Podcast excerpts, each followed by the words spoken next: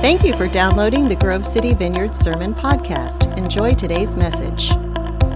Church, this is a very special Sunday for us here at the Vineyard, for in just a moment, our elders are going to have the, the privilege of ordaining Pastor Heather. And so we're going to invite Pastor Heather and her husband Kevin to the stage now. So, Pastor Heather and Kevin, if you can make your way forward.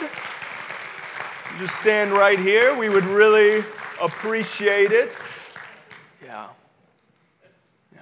That's perfect. Yeah. There we go. There we go. Well, as many of you, church, are, are, aware, Pastor Heather has been serving as a pastor, as a licensed pastor on our staff for, for the last year and a half or so. So she's been able to perform weddings and funerals and serve on staff here at the church as a pastor. And in the vineyard movement, when a, a, man or a woman has served as a licensed pastor for some time, and it is clear to the elders of that particular church that there is a true pastoral calling on that man or woman's life, we then publicly affirm that calling as elders by laying hands on them in front of the entire church. And, and just to be clear, church, just to be clear, as as the elders lay hands on, on Pastor Heather today and ordain her, we, we're not simply saying that she has been called by this church, but we are affirming that she has been called by the Lord, that she has been set apart by the Lord to perform the service of being a pastor in the Lord's church. This is the calling on her life. She has exhibited all of the callings and, and signs that, that we would want to see as elders, that she has a godly character. She has a heart for this church. She has a heart for the Lord's kingdom. She has all the competencies needed to perform the task of a pastor. And so I'm going to invite the elders up here to join me now, and we're going to lay hands on Pastor Heather and her husband Kevin and officially ordain her as a pastor of this church. And Church, if you're comfortable, why don't you lay a, why don't you stretch out a hand? If you could, stretch out a hand as we pray for Pastor Heather and Kevin. Let's pray together, church.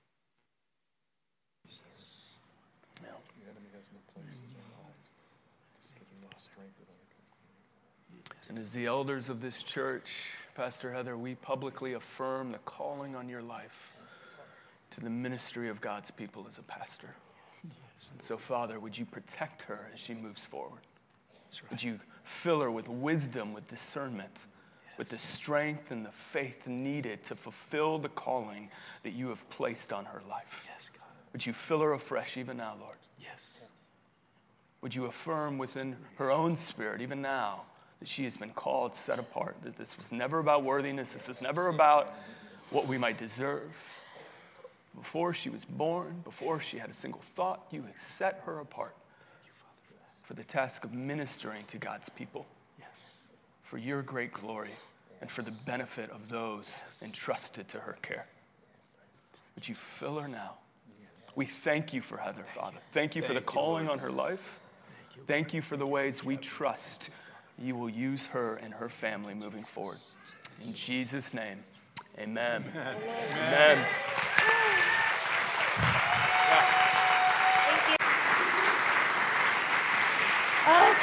Okay. Oh. Well. Alrighty then. Thank you. I think my kiddos can head back to class. Thank you. It helped a lot having them here. Woo! Well, that's the way you start the day, right? Pastor Christian came to me a couple weeks ago. We had already set this date aside on the calendar, and he said, You know, I just I want to throw an option out at you. It's okay either way, but would you like to preach? then, on, you know, after we're done ordaining you, and I was like, Well, I guess you can't say no now, can you? Uh, so I guess, sure, if this is my first test, Jesus, I think oh, hopefully I passed. All right? Okay, so what a day. How, Whew, what a day. Will you just join me in inviting the Holy Spirit to come? Lord Jesus, would you just send your spirit now, Lord? Holy Spirit, come. May you just fill this room from the top to the bottom, from east to the west, north to south. Would you just envelop this room, Lord, this building, this land? Move me aside. Move me out of the way. And let your people hear your words, Lord. Feel your touch.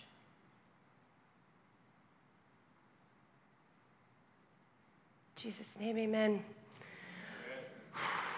Well, I do believe that God has something He wants you to hear today, so I'm going to dive right in. We are continuing in our series of Worthy, and it's, it's all based off of the scripture from Psalm 145 8, where it says, The Lord is gracious and compassionate, slow to anger, and rich in love. In 2008, Kevin and I led a mission trip of 28 adults and youth to an orphanage in Tijuana, Mexico. We had both been given, we had both been to this orphanage several times before on mission trips. But for some reason, this one was a little bit different. The orphanage's founder believed in giving back to those who were less fortunate because God had been and continues to be so faithful to them. So they set aside one day out of our days there and they take a group to a place called the dump. The dump is where the homeless, sick, abandoned, forgotten castaways of the city go. Here they make their home. And their home can consist of tarps, scrap metal, sheets of plywood, and basically whatever they can find and carry to piece together. There's no running water, there's no electricity, no air conditioning, and no heat. And trust me, it does get chilly in Mexico at night. It is in this shelter that these people live. These are families with children, aging parents, family members who are sick. The first time that I was introduced to this place, I couldn't help but feel a sense of almost anger. Angry that in a world with so much, these people were suffering. They didn't know where their next meal would come from. They didn't know if their loved ones would live to see another day. But in 2008, when our group of 28 people stepped foot onto the dusty, dirty road at the entrance to the dump, something was different. We had spent the better part of the morning bagging up rice and beans to hand out to feed the people. We bagged up over 500 pounds of rice and beans. Think about that 500 pounds of rice and beans in little Ziploc bags that we then stuffed and put in backpacks and suitcases with wheels and anything that could carry such a large quantity of rice and beans because we wanted every person in that place to receive a meal that day. As we walked from home to home and handed out bags of rice and beans, we were greeted with a whole lot of love. Kids hugged us, women cried, grown men embraced us, and the word gracias was used a whole lot. That's about the extent of my Spanish, too, by the way. But it wasn't until we were almost at the end of our time that we came across a place that seemed deserted. As we approached, we noticed a little head peeking out from behind a curtain. We asked if there was a grown up home. A little nod of the head said yes. And then out stepped a woman. She was probably no more than 30 years old, but she looked like she was 70. She was worn, dirty, tired, exhausted, and appearing to have lost all hope and will. And that isn't even the best part, friends. We began to offer her a bag of beans and rice, praying that would be bring some light to her eyes. But she didn't want our beans and rice. Instead, she wanted us to come in and pray. She started pulling on our arms. This isn't something that we typically advise people to do when you go on a mission trip is to walk into a strange person's home in a foreign country, right? But we could not not go. She was literally pulling our arms. And more than that, we felt like we were being pushed. There was a force behind us, pushing us. Inside, there was a dirt floor. It was very dark in the room. It was makeshift seats here and there in a little corner that had pots and pans and jugs of what you thought was water. It was very dirty water. But then our eyes met a man laying in a corner, a man who was clearly dying.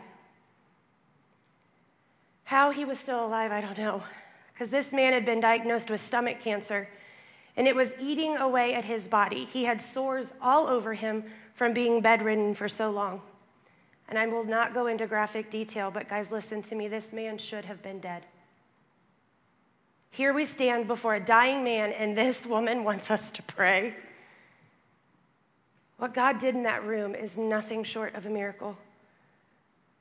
As my husband Kevin began to pray in English, all the while we had a close friend of ours who was translating. And so she was translating his prayers. And with outstretched arms of a team of 28 from inside the room and outside the house, with faith beyond measure, we prayed healing over this man. We watched him open his eyes, smile, and talk to his loved ones for the first time in weeks. His one wish was to see the sunshine one more time. He had been bedridden for more than two years. Guys, God gave him that heart's desire. We arranged for a medical team to go back the next day with a wheelchair and do just that get him in the sunshine. Guys, the word compassion is defined as feeling or showing sympathy and concern for others. Some may even say it's to recognize the suffering of others and take action to help. Take action. Two words. Psalm 145 8 says again, The Lord is gracious and compassionate, slow to anger, and rich in love. Have you ever felt like God wasn't there? That He's not listening? I can bet that Moses felt that way when he was trekking through the desert with a bunch of ungrateful and grumpy Israelites. And I wonder if Shadrach, Meshach, and Abednego felt that way as they were being thrown into the fiery furnace. We could talk about Daniel, Jonah, Esther, the list goes on and on. But today I want to take a look at a passage in the New Testament about a woman who might have been feeling unloved, forgotten, and tossed aside. If you want to turn with me in your Bibles or on your phones in the app, Matthew 9 20 through 22, it says, Just then, a woman who had been subject to bleeding for 12 years came up behind him, him being Jesus, and touched the edge of his cloak. She said to herself, If I only touch his cloak, I will be healed. Jesus turned and saw her. Take heart, daughter, he said, Your faith has healed you. And the woman was healed from that moment. Let me give you some backstory here. Jesus wasn't just hanging out walking down the streets, he was on his way to Jairus' house. Jairus was a ruler in town, and his daughter was very sick. Jairus believed her to be dead. Jesus was on his way to this man's house to see his daughter. This wasn't just a stroll down the street. I can imagine his pace was maybe a little bit quick, with determined steps on a mission, headed somewhere. Then he feels this touch, ever so slight of a touch, just on the edge of his cloak. The account of this same event in Mark chapter 5 says that the crowd was so large that the people were pressed up against one another. I mean, in a crowd that large, with people surrounding you, your mind on where you're headed, how does one touch make such a difference? The fact that she is out in public is even frowned upon. Add in the fact that there were so many people that they were pressed against one another, you guys have yourself a full on crazy situation. She had lived 12 years of her life being viewed as unclean, unworthy, a burden. This uncleanliness left her with no way to earn money, most likely alone, and feeling very forgotten.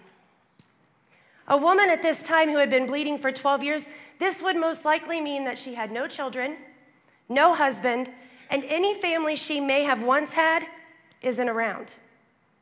Unclean in a way that meant she should not be touched by anyone. And anyone who touched her would then be recognized as unclean. Now, those that would encounter her and touch her and become unclean, they had the option to go home and cleanse themselves, take a bath. That made them clean again. She didn't have that option.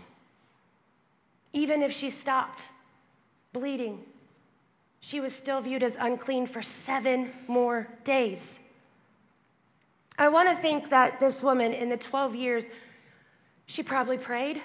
She sought out care from those in the community that might be able to help her. But then, at some point, she ran out of money, she ran out of hope, and she just gave up. But then, she hears this crowd of people approaching. In the middle of all of these people is this man they call Jesus. She'd heard the stories, right? She'd heard of how he had healed others of illness, brought sight to the blind. She did not want to cause a scene. She just wanted to get close enough to touch him. That would be enough. Compassion, you guys, feeling or showing sympathy and concern for others. The compassion that God has for his people was brought to earth through Jesus Christ. Jesus was a walking, talking, breathing embodiment of compassion. When the woman just touched his cloak, she was healed. Jesus didn't even have to physically touch her. He didn't even have to recognize the moment, but he did. Why? The simple fact that she touched Jesus by law made him unclean. Now there stands Jesus in a crowd of people, and by Old Testament law, he is now unclean. And he says to her, Take heart, my daughter, you have been healed. This woman who was deemed as unclean by the law of the Old Testament, who had suffered for years with this, had lost everything, was being called daughter by Jesus. Jesus was looking at her. See, Jesus came to change the world and replace the laws of the Old Testament. He came to make a way that wasn't governed by laws and rules. In this woman's desperate attempt to be healed, Jesus met her with compassion. The kind of compassion that recognized this woman's pain and suffering, showed her love like never before, and healed her because of her faith. The woman took action. In John 3:16 it says for God so loved the world that he gave his one and only son that whoever believes in him shall not perish but have eternal life. That is compassion. That is seeing a world, seeing God's people in pain and suffering and sin and saying, "You know what? I can't force you to do anything. But because I love you so much because I want to spend eternity with you. I'm going to make a way for you to get to me, no matter how dirty or messed up you are. That is the compassion of our God. That is the love of our God. Are you the woman on the road who feels forgotten, abandoned, unseen, unheard? Maybe you feel dirty, like all the sin in your life is just too much. How could anyone forgive what I've done or love me? Friends, you are not alone. God wants you to know that you are seen, you are heard, and you are loved. You can be forgiven, and Jesus wants to take action in your life. Jesus wants to show you compassion. Let's go back to our dying man in Mexico real quick. Because of a group of crazy, Jesus loving Americans were sent out with beans and rice, this man experienced the love and compassion of Jesus Christ. But what happened first? We were invited in. Friends, Jesus isn't going to force his way into your life. He isn't going to hold you down until you give up and let him in. Nope. What he's going to do is he's going to stand at the door of your heart and he's going to wait for you to invite him in. I know. Some of you are sitting out there saying, Great story, Pastor Heather, but I already got Jesus in my heart. All right, that's fair. I thought about y'all. Let me ask you this Do you show compassion like Jesus did? Do you stop for the homeless man on the side of the road and give him a couple of dollars? Oh, well, Heather, you don't know where they're going to do with that money. You're right. I don't. Neither do you. How about you show them compassion and let Jesus take care of the rest? Do you have a family member that no matter how hard you try, you just can't forgive them or get past their addiction? Maybe it's someone in your life that you have watched time and time again make one bad decision after another. And now they're in the middle of some serious hardships. You don't have to take on their burdens. Compassion isn't saying, Here, let me take that from you so you don't have to go through it. No. They have to walk through it themselves. Compassion is going through it with them, taking action to help the person through whatever it is they're dealing with. Compassion doesn't mean you're saying what they did is right. Compassion is saying that I love you and recognize that what you're going through must be difficult. And I want to be there for you. This can be in the way of sending them an encouraging message. Maybe you take them out for lunch. Maybe you just sit with them and be a listening ear. Or maybe it's dedicating some time every day in prayer for that person. Jesus didn't take the woman's problem, He healed her of it. It was gone. He did that because he had compassion for her, because he saw what she was going through and wanted to help. Jesus came so that we could experience and feel compassion. Jesus came, died on the cross, conquered death, and is preparing a place in heaven so that you would know what compassion feels like and then show it to others. God sent his only son to be the full embodiment of compassion when that woman reached up to touch Jesus' cloak, she took action. She invited Jesus in. She said, I believe. The town saw a dirty, unclean, unwanted woman, and Jesus called her daughter. Jesus brought recognition to her. He could have kept on walking and not paid any attention to the fact that he knew what had just happened, but he stopped. He's on his way to see a sick, dying little girl. He's on a mission. You can't be stopped when you're on, the, on your way to save a child. Well, you can if you're Jesus, because he stopped. He acknowledged her. Verse 22 says, He saw her. That moment when Jesus looked upon this woman, that was the greatest act of compassion. He noticed the pain, the hurt, the agony she must have been experiencing. He took notice of her. He didn't just keep walking, he didn't brush her aside, he took notice. Do you have someone in your life that you need to take notice of? That you need to recognize and show some compassion to? maybe you're the one who needs to feel the compassion. As we close today, I want you to know something. There's no sin too great that God can't forgive. There is nothing, nothing in your life that cannot be overcome with the power of Jesus Christ.